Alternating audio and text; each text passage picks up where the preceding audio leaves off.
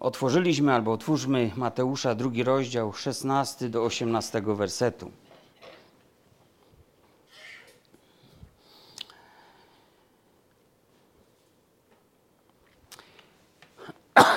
Wtedy Herod, widząc, że mędrcy go zawiedli, rozgniewał się bardzo, wydał rozkaz, aby pozabijać wszystkie dzieci w Betlejemie i w całej jego okolicy od dwóch lat i młodsze, według czasu, o którym się dokładnie dowiedział od mędrców. Wówczas spełniło się, co powiedziano przez Jeremiasza, proroka mówiącego: Słyszano głos w ramach, płacz i żałosną skargę.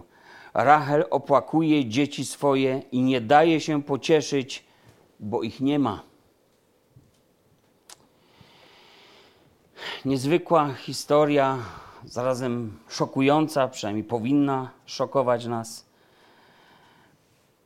Najczęściej nie znajduje ona miejsca za kazalnicami, no, gdyż wielu zastanawia się, co przytoczenie tej historii miałoby nauczyć nas, współczesnych, tym bardziej w okolicach takich dni jak te obecne, kiedy obchodzimy raczej święta, które z natury są radosnymi. I tego też życzymy sobie. Pomyślmy, czy poza wartością historyczną, czy treść tego wydarzenia ma nam coś dzisiaj do powiedzenia, coś do przekazania? Czy warto sobie zaprzątać głowę takim incydentem, ktoś mógłby powiedzieć, w czasie świątecznych dni? I na wstępie chciałbym tutaj zaznaczyć, że, że ta nasza historia była kwestionowana przez wieki, przez różnych ludzi, badaczy. E, kwestionowano wiarygodność tego zdarzenia, sugerując, że została ona tu tylko tak dodana, aby wzmocnić to przekonanie o Herodzie Wielkim, że jest bezdusznym tyranem, despotą i nie zawaha się przed niczym, aby zachować swój tron. Jednak historycy w ostatnich czasach w końcu doszukali się, i uwaga, poza biblijnych również dowodów, które ukazują nam, że zapisana tylko w tej Ewangelii Mateusza ta historia rzeczywiście miała jednak miejsce. Otóż pierwsza pewna zmianka autora niechrześcijańskiego o rzezi niewiniątek, a był to rzymski pisarz Makrobiusz, który w IV wieku napisał w swoich Saturnaliach, cytuję, Dowiedziawszy się, że pośród małych dzieci, które kazał w Syrii zamordować Herod, znalazł się też synek Heroda, robiąc aluzję do żydowskiego zwyczaju powstrzymywania się od wieprzowiny, powiedział August, cesarz: Lepiej być wieprzem Heroda niż jego synem. I ta mała wzmianka stała się jakby dowodem koronnym na to, że na dworze cesarza plotkowano o tym, co gdzieś tam setki kilometrów dalej miało miejsce. I stąd właśnie to przypuszczenie i może ta pewność, że coś takiego się wydarzyło. Czy zginął rzeczywiście przez przypadek syn Heroda, trudno powiedzieć, ale jednak te słowa zostały zapisane, wypowiedziane, że, że lepiej być wieprzem Heroda niż jego synem bo po prostu można niechybnie zginąć przez przypadek w każdej możliwej chwili. Pamiętajmy też, że Herod Wielki nie był Żydem. Był synem Idumejczyka, prokuratora Judei i był, czyli Edomity, i był też synem Nabatejki, Kypros, czyli historyczna postać, wszystko o nich wiemy, a lud nabatejski zawędrował gdzieś z Arabii, z południa, aż do granic dzisiejszej Jordanii. A więc, a więc taki to był człowiek. Kariera jego y, rozwijała się powoli, ale bardzo skutecznie. Najpierw z ręki cesarza Oktawiana Augusta został nominowany na prokuratora Galilei, potem Samarii, potem części prowincji syryjskiej, aż w końcu został ustanowionym, jak to jest zapisane, królem Judei z łaski Rzymu.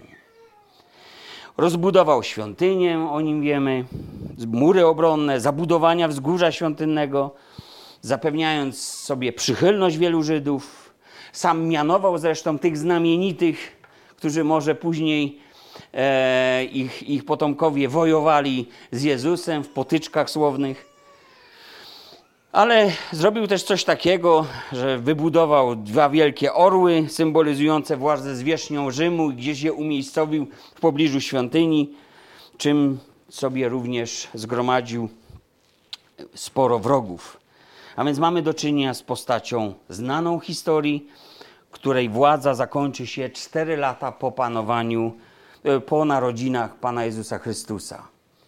I wracając do tej przeczytanej krótkiej historii, chciałbym powiedzieć, że chociaż wielu badaczy kwestionowało opisaną tutaj śmierć wielu niemowląt, to jednak najnowsze badania temu przeczą. Dlaczego to kwestionowano?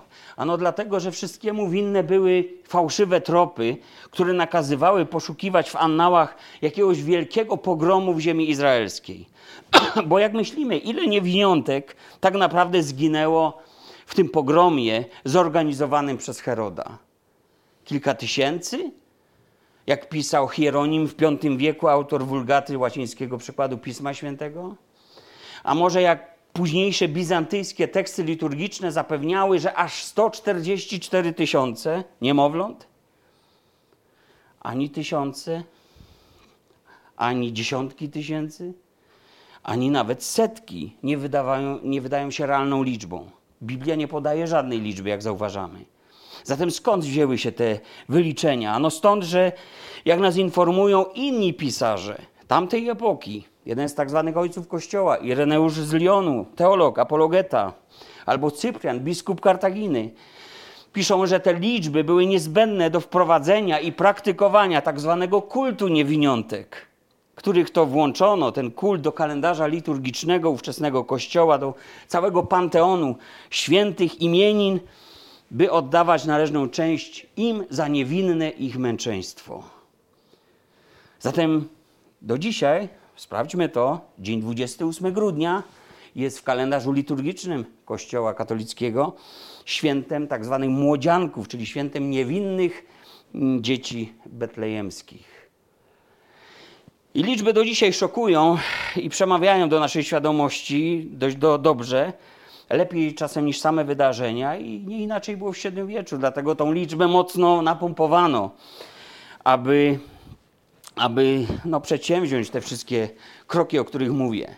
I zważywszy na fakt, że wiadomo dzisiaj, iż w Betlejem w pierwszym wieku mogło żyć od kilkuset do tysiąca mieszkańców, przy uwzględnieniu również śmiertelności dzieci, co było na porządku dziennym, badacze historii, pospołu, ci świeccy i, i bibliści szacują dzisiaj, że w tamtym czasie mogło zginąć od 15 do 30 niewiniątek nazwę ich. Z rąk, z miecza Heroda, od miecza Heroda. Takie pogromy niestety zdarzały się w starożytności i nie były jakimś rzadkim zjawiskiem. Na przykład, chociaż Biblia o nim nie mówi, akadyjskiego króla Sargona matka puściła w koszyku rzeką Eufrat, by uratować jego życie od pogromu. Skądś chyba znamy coś podobnego, prawda? Cyrusa Wielkiego, o którym już mówi Biblia, króla Persów, musiano podmienić z martwym noworodkiem, bo chciał go zabić jego własny dziadek, gdyż z przepowiedni dowiedział się, że ten to Cyrus będzie rządził całym ówczesnym światem. A dużo później nasz król polski, Zygmunt III Waza, został także cudownie zachowany jako noworodek, gdyż uniknął śmierci z rąk swojego wujka Eryka XIV, króla Szwecji. I jak mówią przekazy, gdy usłyszał o narodzinach Zygmunta, postanowił wcielić się w rolę biblijnego Heroda. Ale to się nie udało. I Biblia nie ukrywa przed nami dramatycznych faktów towarzyszących narodzeniu Jezusa Chrystusa. Zresztą w pewnym sensie odkrywamy tutaj pewne podobieństwo, tak? E, no bo z kim odkrywamy podobieństwo? Z Mojżeszem. On również cudem uniknął miecza już na początku swojego życia. Położne w Egipcie otrzymały nakaz od faraona, aby pozbawić życia narodzonych chłopców. Położne jednak bardziej bały się Boga niż rozkazu króla egipskiego i nie wykonywały tego rozkazu. Dlatego Bóg nagradzał je, te położne, dobrym powodzeniem, jak mówi druga księga Mojżeszowa, pierwszy rozdział. Potem Mojżesz był ukrywany kilka miesięcy, potem czuwająca nad jego życiem opatrzność Boża, tak mówiąc w skrócie, sprawiła, że został cudownie zachowany i był pod opieką córki faraona. Jest oczywiście więcej podobieństw między Jezusem a Mojżeszem. Jezus przyszedł wypełnić wolę Ojca. Mojżesz również był powołany, by wypełnić wolę Boga.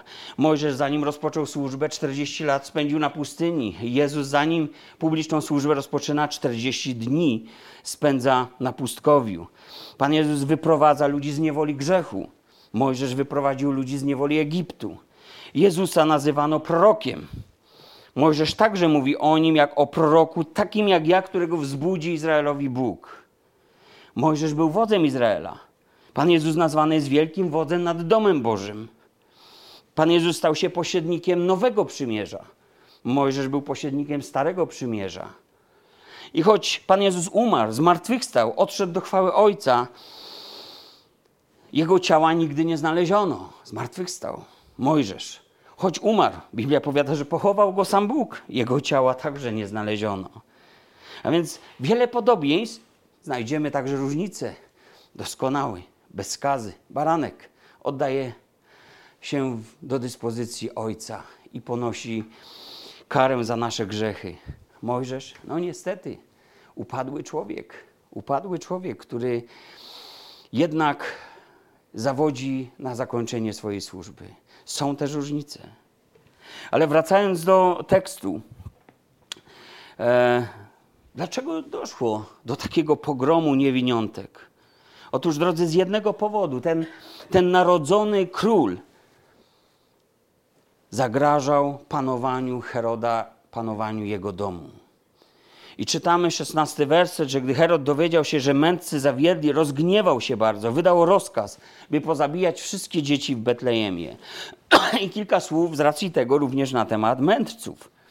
Wiemy o mędrcach tyle, że nie byli to trzej królowie, ale byli to byli ówczesnymi piśmiennymi naukowcami, astrologami, których przyciągnęły do Ziemi Świętej, tak byśmy dzisiaj powiedzieli, znaki na niebie, wskazujące im na bardzo ważne wydarzenie, że narodził się w Izraelu król żydowski. Niezwykły król żydowski. Ale ta tradycja mówiąca o tych trzech królach, wiecie, to nie wzięło się jednak z jakichś tam e, z powietrza, ale wzięło się to z księgi Izajasza, z 60 rozdziału, że też przytoczę kilka wersetów. Powstań, zajaśnij, gdyż zjawiła się światłość Twoja, a chwała Pańska rozbłysła nad Tobą, bo oto ciemność okrywa ziemię i mrok narody, lecz nad Tobą zabłyśnie Pan, a Jego chwała ukaże się nad Tobą. I pójdą narody do swojej światłości, a królowie do blasku, który jaśnieje nad Tobą. Stąd to się wzięło. Pewnie wiedzieliśmy, a może nie wiedzieliśmy, to teraz już wiemy. Ewangelie jednak nazywają, jednak nie nazywają ich królami, ale nazywają ich mędrcami, a Greka używa słowa magos, wskazuje tu na magię. Popularną zresztą wśród Midianitów, czy astrologię, z której znani byli Chaldejczycy. Gdzie mogli się więc udać ci mędrcy? No logika wskazuje, że powinni pójść tam, gdzie jest, gdzie panuje król, a więc na dwór króla Heroda. No bo gdzie miałby się narodzić król, jak nie w tym miejscu? Inne pytanie, jakie się rodzi. Dlaczego nie? Bo miałoby być takim wiarygodnym drogowskazem, skłaniającym ich do przebycia tak niebezpiecznej, trudnej, długotrwałej pielgrzymki. Oni nie tylko znali się na niebie, trzeba to zauważyć, ale także w tamtych czasach astrologowie, magowie, ludzie przede wszystkim studiowali pisma porównywali je z różnymi wydarzeniami, znakami, proroctwa, znaki. No, nie można podejrzewać, że znali doskonale żydowskie pisma prorockie, zresztą to wychodzi z kontekstu również, ale może znali historię przynajmniej swojej ziemi, a przez to jakiś fragment historii Izraela. Bo pewnie pamiętamy proroka, który za niegodziwą zapłatę postanowił przyjąć zlecenie, aby przekląć Izraela. Był to prorok midiański, Bileam. Jego proroctwo zostało zapisane w księgach mojżeszowych. Dodam tylko, że mędrcy ze wschodu szacuje się właśnie, że mogli przyjść z terenów Arabii, czyli ten teren był zwanym krajem Midian, mogli przyjść z Babilonii i Persji. Z, tam, z tych jakby terenów mogli oni pochodzić. A zatem niewykluczone, że Ich własny prorok zapowiedział coś, co wraz ze znakami na nieboskłonie jednoznacznie pokazywało drogę metcą do Jerozolimy i ten czas. Przeczytam ten fragment. Czwarta Mojżeszowa, 24 rozdział, 15 werset. Posłuchajmy. Słowo Bileama, syna Beora, słowo męża o otwartym oku, słowo tego, który słyszy słowa Boga, który zna myśli Najwyższego, który ogląda widzenie Wszechmocnego, który pada, lecz z otwartymi oczyma. Widzę go, lecz nie teraz. Oglądam go, lecz nie z bliska. Wzejdzie gwiazda z Jakuba, powstanie berło z Izraela i roztrzaska skronie Moabu, ciemię wszystkich synów Seta. Edom stanie się jego dziedzictwem, Seir będzie dziedzictwem swoich wrogów, Izrael na, zaś nabierze mocy. Władca wywodzić się będzie z Jakuba, wygubi resztki z miasta. Skąd oni wiedzieli o gwieździe, że wskazuje na narodzenie króla? Jak te dwa fakty razem mogli połączyć? Niewykluczone, że od swojego wieszcza. Jeśli do tego proctwa dodamy również rozpowszechnione inne teksty mówiące, że na przykład, że nad mieszkańcami krainy mroków zabłyśnie jasność, światłość, że przyjdzie król, którego władza będzie potężna, a pokój pod jego panowaniem bez końca, że zasiądzie na tronie Dawida, czyli że to nie o Dawidzie, to mamy pełną już wiadomość. I magowie, ci mędrcy ze wschodu, otrzymali więc informację o narodzeniu tego króla, że będą towarzyszyły mu znaki na niebie. Obserwowano więc niebo i badano pismo.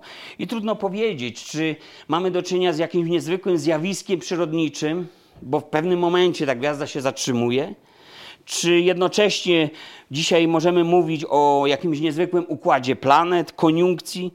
Zostawmy to badaczom historii, astronomom, a być może mamy do czynienia po prostu z pewnego rodzaju cudem na nieboskłonie, zresztą nie jedynym, patrząc na przekaz Biblii. Mędrcy zatem przychodzą do Heroda, pytają o tego nowonarodzonego króla, mówiąc, cytują teraz dosłownie tekst grecki, Mateusz, drugi rozdział, drugi werset, mówiąc, zobaczyliśmy jak wschodzi jego gwiazda i przyszliśmy oddać mu cześć. Skracając tą historię, wiemy, że Herod, mimo zgromadzenia kapłanów i nauczycieli, nie mógł udzielić im za bardzo odpowiedzi, dać wskazówek, poza jedną istotną wskazówką. Wszyscy zgromadzeni przedstawiciele świata religii wiedzieli, że wielki wódz, pasterz Izraela narodzi się gdzie? Betlejem Judzkim. Małej wiosce leżącej nieopodal Jerozolimy, bo zaledwie 8 kilometrów od niej. I wiemy, że ci mędrcy potwierdzili sobie te doniesienia, gdyż samo niebo zwiastowało im te wiadomości i dotarli do tego króla królów, pana panów. Nie wiemy, ilu było, może, może trzech, może więcej. Tradycja mówi, że trzech, no bo trzy prezenty przynieśli. Tradycja mówi, że reprezentowali narody, potomków Sema, Hama, Jafeta. Ale nie wiemy, nie znamy tej liczby. Na pewno jednak wiemy tyle, że przekazali coś ważnego królowi. Złoto, czyli symbol władzy, odpowiedni dar dla króla, kadzidło, które składano Bogu w ofierze, wskazywało na godność kapłańską, i mirrę, która była niezwykle gorzka w smaku, gdyby ją próbować jeść, lecz była sporządzana w innym celu. Była aromatycznym, żywicznym pachnidłem którym namaszczano ciało na dzień śmierci. I symbolicznie to mówi o Mesjaszu, o czynach Mesjasza, wypełnionych proroctwach i jego śmierci, zapowiadanej śmierci. Skąd oni to wiedzieli, co mają przynieść? po prostu przynieśli to, co było najcenniejszego, najdroższego w tamtym czasie. Ci poganie wiedzieli to, że Bogu przynosić trzeba ofiary najlepsze, najokazalsze. Nie przyniesiono tego, co zbywa, ale to, co naprawdę mogło uhonorować Jezusa jako króla, jako kapłana i jako Mesjasza. Niezwykłe przekaz, niezwykłe objawienie. Widzimy, że Herod umówił się z mędrcami, gdy znajdą króla, wrócą, aby donieść mu o tym. Po co? Jak zapewniał Herod, abym ja poszedł oddać mu pokłon. No i tu trochę się rozpoczyna taka gorzka nuta w tej całej historii, która nas prowadzi do tego pogromu. Ci ostrzeżeni we śnie, mędrcy nie wracają do Heroda, wracają do swojej ziemi. I to właśnie spowodowało w Herodzie wzburzenie. No nic tak nie wzburza człowieka jak brak informacji, brak wiedzy. To może tylko doprowadzić do jakiegoś większego chaosu. E, lepsza jest kontrola przecież, żeby wiedzieć, żeby zarządzać tym. Kryzysem w sumie można by powiedzieć. Takie modne dzisiaj słowo, zarządzanie kryzysem. A więc postanowił zarządzić, żeby zabić wszystkie dzieci w okolicy. Jednocześnie wypełnia proroctwo księgi Jeremiasza, które zapowiadało gwałt na tych najmniejszych, na tych niewinnych. I Herod, drodzy, w tej sytuacji stał się przykładem kogoś, kto tylko pozornie chce oddać cześć narodzonemu królowi. Bo on nie miał takiego zamiaru, ale to wyznawał. Swym życiem zaprzecza temu, co wyznaje. On uwierzył przesłaniu mędrców ze wschodu, bez wątpienia, lecz to nie spowodowało w nim jakiejkolwiek przemiany, jakiegokolwiek pragnienia szczerego, aby pójść i oddać mu hołd. On nigdy tak naprawdę nie poszedł oddać Jezusowi pokłonu. Był raczej zainteresowany uśmierceniem Jezusa, tak jak późniejsi kapłani, uczeni w piśmie, faryzeusze. Aby jego władza była niczym niezmącona, niezagrożona. I pomyślmy, jak wielu ludzi dzisiaj tylko pozornie deklaruje oddawanie czci Chrystusowi. Okazja przednia, święta Narodzenia Pańskiego. Tak naprawdę jedynie chodzi o moją przyjemność, o miłą atmosferę, by tradycji stało się zadość, by się skupić może na konsumpcji, prezentach, odpoczywaniu, no może jeszcze dorocznym odwiedzeniu kościoła, co u wielu ludzi przecież bywa normą. Oczywiście nie ma niczego złego w tym, żeby mieć wspólne, rodzinne posiłki, miejmy jak najwięcej. Nie ma niczego złego w obdarowywaniu się prezentami, obdarowywujmy się nawet bez okazji. Celebrujmy dni świąteczne w pokoju, w radości, a nachodźmy kościoły jak najczęściej. To nic przecież złego. Pytanie jednak jest takie: skoro to Jego narodziny upamiętniamy, to co z solenizantem? W jaki realny sposób moim, Twoim życiu oddajesz mu hołd? Jak on jest uczczony w naszym życiu? Pozornie, jak Herod to chciał robić? Czy mówił tylko o tym? Czy rzeczywiście oddajemy mu cześć, oddajemy mu hołd? Jest naszym królem, czy nie jest naszym królem, bo do tego sprowadza się ta myśl. Może powiemy, no nie mam złota, nie mam mirły, nie mam kadzidła. Pan jednak, Biblia mówi, nie chce od nas takich darów dzisiaj. Biblia mówi nam o tym i do tego zachęca, abyśmy własne życie składali w ofierze Jezusowi Chrystusowi. Czyli byśmy swoje życie dedykowali Królowi Królów, Panowi Panów.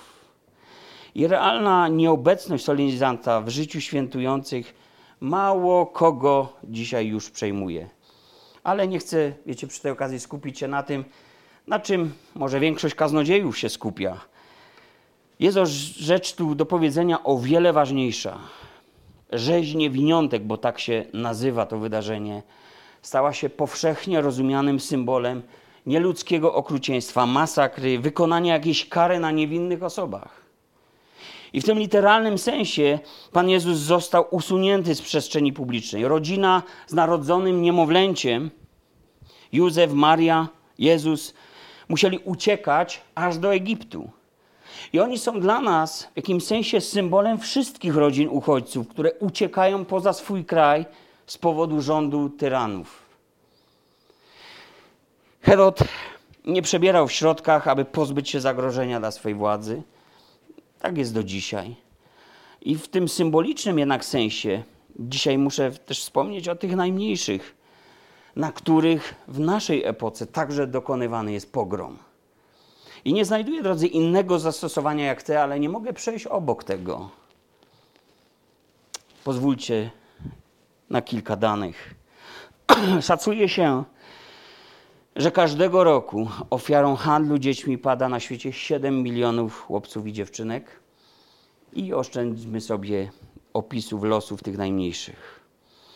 Szacuje się, że prawie 8 milionów dzieci umiera z powodu głodu, gdy nasze stoły będą się uginały od 12 tradycyjnych potraw. Może ktoś ma mniej. Szacuje się, że ponad 160 milionów dzieci od 5 roku życia jest wykorzystywanych w nieludzkich warunkach do pracy, w fabrykach do wyrabiania cegieł, na różnych plantacjach, e, czy po prostu w kopalniach złota, diamentów, e, kopalniach minerałów rzadkich, na przykład kobalt, niezbędny do czego? Aby wyprodukować taki oto smartfon, a przecież nie wyrzucimy teraz wszystkich telefonów, laptopów, komputerów czy aut elektrycznych, tak? Szacuje się, że ponad 400 milionów dzieci żyje w strefie działań wojennych na całym świecie i z tego niemal połowa została zmuszona do tego, aby wziąć w jakiś sposób udział w tej wojnie. Nie wspomnę już o ofiarach dzieci, w tysiącach trzeba to liczyć. I to są dane powszechnie udostępnione czy też dane UNICEF. Możecie sobie to wszystko znaleźć. Widzimy więc, że miliony, miliony rodziców nie są w stanie chronić swojej pociechy przed złem, tak jak udało się to Józefowi i Marii, kiedy umknęli do Egiptu. Czy może być coś gorszego? Może być coś gorszego. Niestety tak. W naszej kulturze śmierci, jest ona tak nazywana przez profesorów etyki, filozofii, są jeszcze gorsze rzeczy niż te.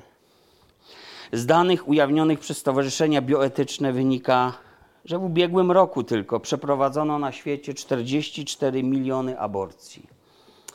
W konsekwencji aborcja jest pierwszą przyczyną śmierci w skali globalnej tych najmniejszych. Okrucieństw jeszcze jest wiele, oszczędzimy sobie ich. Ktoś może zapyta, w ogóle czy to dobry czas, aby wspomnieć o tym, zaburzając taki idylliczny obrazek, sielankową atmosferę świąt. Tak chcemy ją przecież przeżywać. Dużo łatwiejszym byłoby powiedzieć coś o stajence betlejemskiej, pasterzach, aniołach, zbawieniu. Ważne tematy, prawda? Ale o tym też trzeba powiedzieć. Jeśli nie my, chrześcijanie, którzy mamy być świadectwem Jezusa Chrystusa i moralności naszego Pana, to kto inny o tym powie? Powiedzcie, kto inny o tym powie? Kto podniesie głos? Nie zapominajmy, że narodzenie Chrystusa wiązało się z opisem rzeczywistości, w jakiej żył ówczesny świat. Barbarzyński to był świat.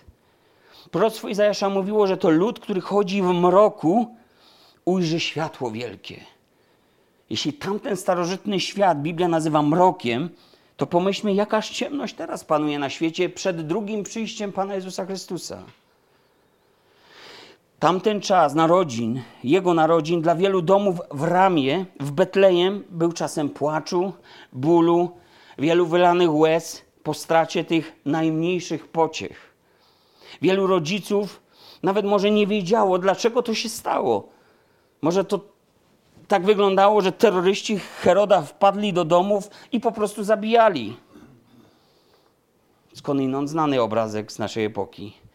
I wychodzili bez słowa wyjaśnienia. Nasze czasy nie różnią się za bardzo od tamtych. Jeszcze większe mroki pokrywają ziemię. Bo jak sam Pan Jezus Chrystus powiedział, w czasach ostatecznych będzie jak za dni Noego, czyli przed sądem, i będzie jak za dni Lota, czyli też przed sądem jaki spadł na bezbożnych. Czy jeszcze gorzej niż jego przyjścia. I dzisiaj świat, trzeba powiedzieć, ma wielu Herodów, którzy są gotowi na wszystko, by usunąć Jezusa z ich przestrzeni życiowej. My, humaniści, nie dopuszczamy tego do, do swojego umysłu.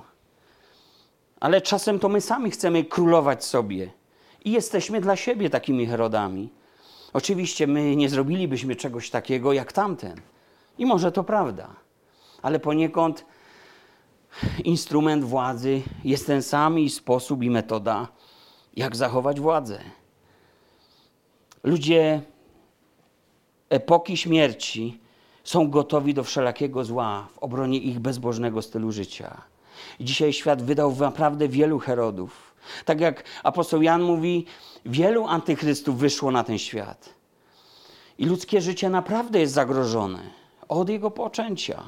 Bywa, że nawet własni rodzice stają się takimi Herodami dla swoich dzieci. Biblia zaś mówi o życiu, że od poczęcia ono jest dziełem Boga, że jest darem Boga, że jest cudem stworzenia, którego nie mamy prawa przerywać na jakimkolwiek etapie tego życia, a każdy z nas tu siedzących był na każdym etapie tego życia, skoro tu jesteśmy. Bóg daje dech życia i Bóg jedynie ma prawo zakończyć życie. Jak mówi Psalm 139, bo Ty stworzyłeś nerki moje, ukształtowałeś mnie w łonie matki mojej. Wysławiam Cię za to, że cudownie mnie stworzyłeś. Cudowne są dzieła Twoje i duszę moją znasz dokładnie. Mamy, drodzy, tylko jedno życie i mamy za zadanie je chronić, troszczyć się o nie, dbać o nie, szczególnie o życie niewinnych, najmniejszych, bezbronnych, którzy sami nie mogą się obronić. Sami nie mogą czasem sobie zorganizować tego życia.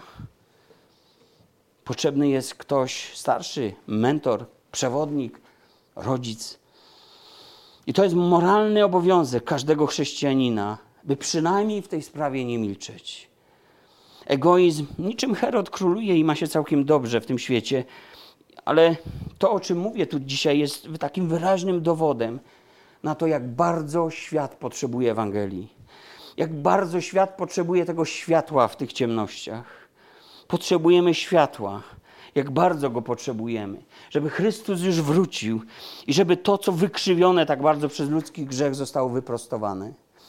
I my dzisiaj sięgamy do krótkiego tekstu. Ja nie słyszałem nigdy kazania na ten temat i sam nigdy nie powiedziałem kazania na ten temat.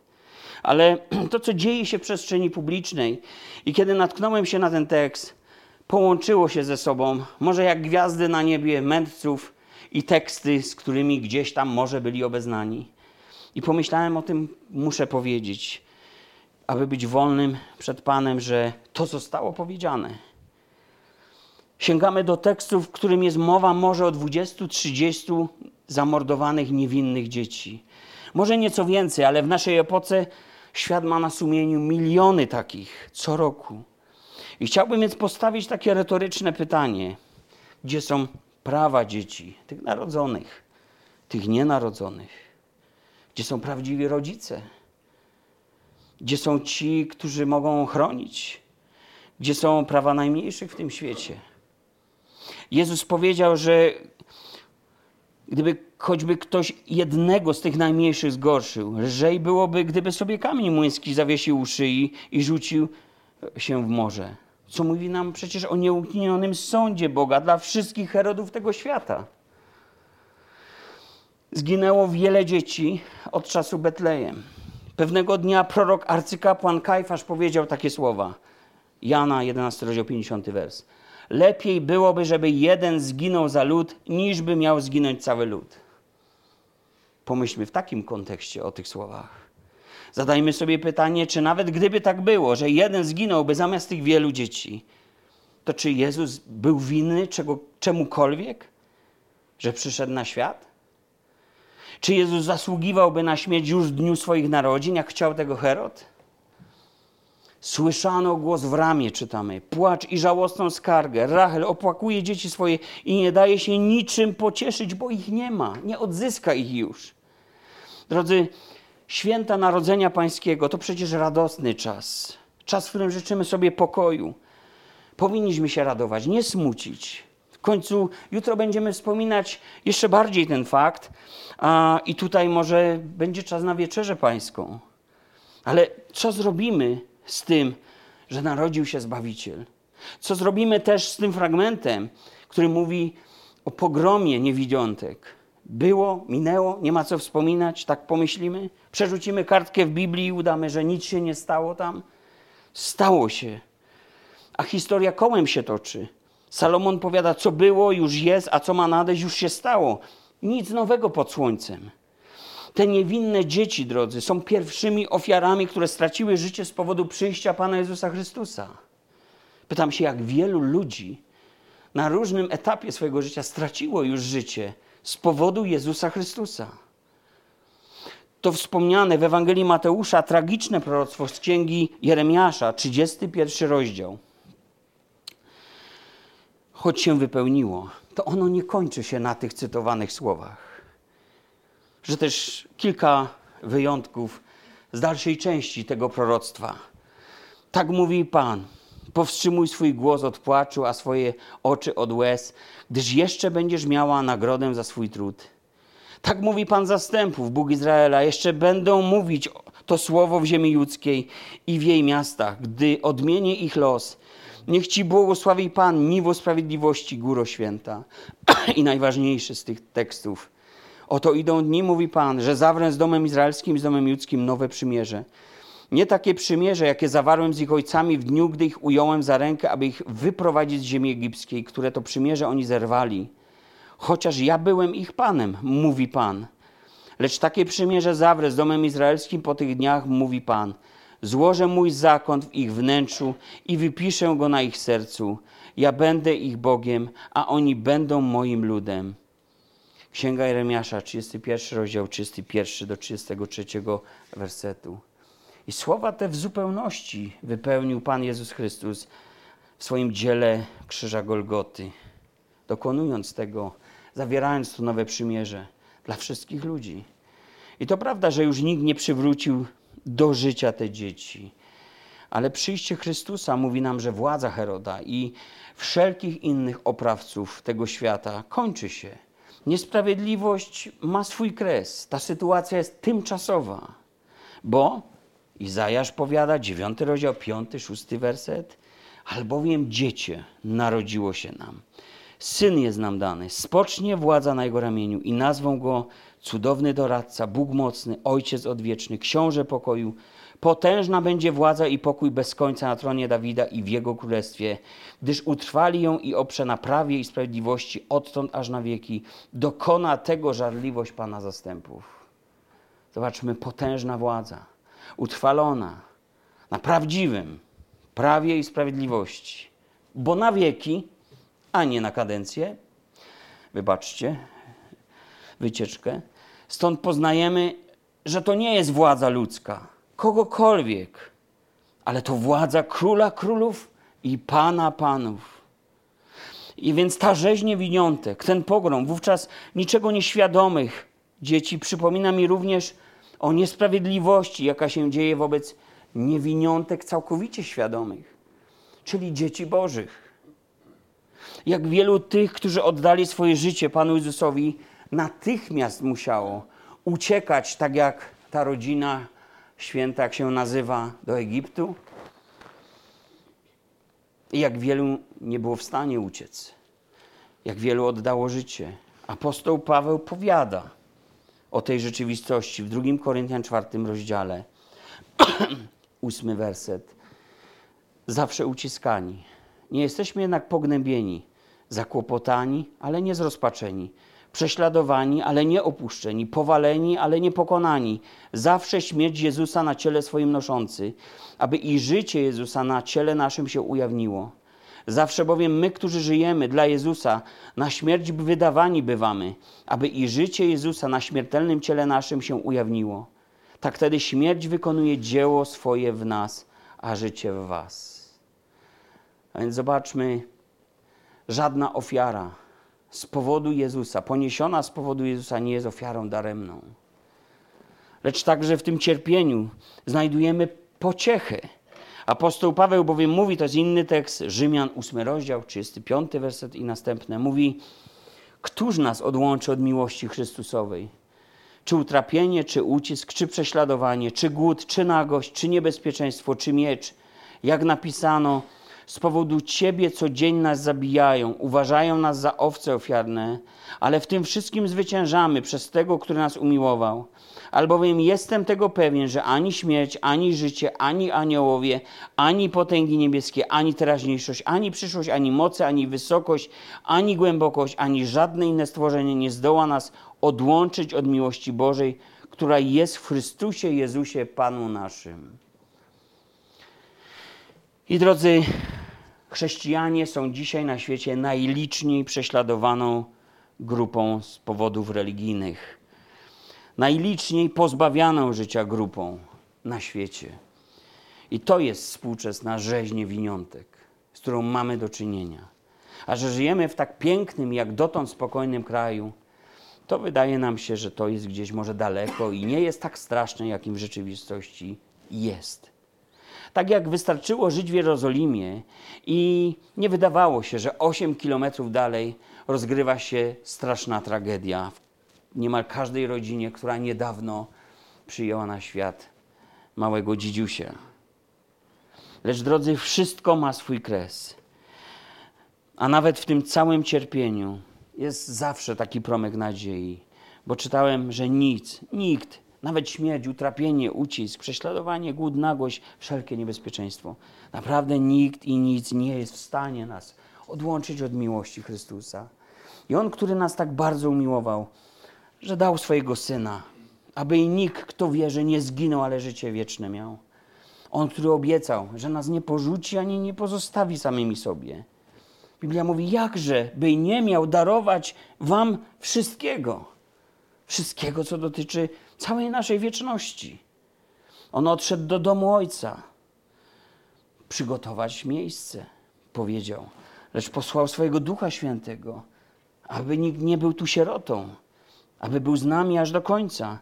I choć dzisiaj, drodzy, potocznie mówi się, że obchodzimy Wigilię, czyli przeddzień Narodzenia Pańskiego, co jest zapowiedzią radosnego czasu, to wspominamy też zakończenie w Wieczerzy Pańskiej, co jutro będzie się działo. Jutro w symbolicznie, w tym symbolicznym dniu narodzin Pana Jezusa, bo nie wiemy dokładnie, który to był dzień w naszym kalendarzu, będziemy również obchodzili i pożegnanie. Narodziny, pożegnanie. Radość miesza się z bólem. Ale czy tak było również w tych pierwszych chwilach? Pamiętamy więc o tym zagrożeniu, które towarzyszyło Jezusowi od pierwszych dni bycia człowiekiem. I pamiętamy o tym cierpieniu, jakie towarzyszyło mu, gdy odchodził. Módlmy się o tych, których życie jest zagrożone, o prześladowanych chrześcijan, ofiary wojen, uchodźców, dzieci, te miliony poświęcane, w imię czego uciekają od Herodów, a wielu nie ucieknie. Gdy pasterze oddawali cześć, aniołowie śpiewali na chwałę, mędrcy przynosili wielkie dary, składali hołd narodzonemu królowi. Gdy cały świat mógł się wielce radować z tego przyjścia, ta radość samym Betlejem mieszała się z łzami.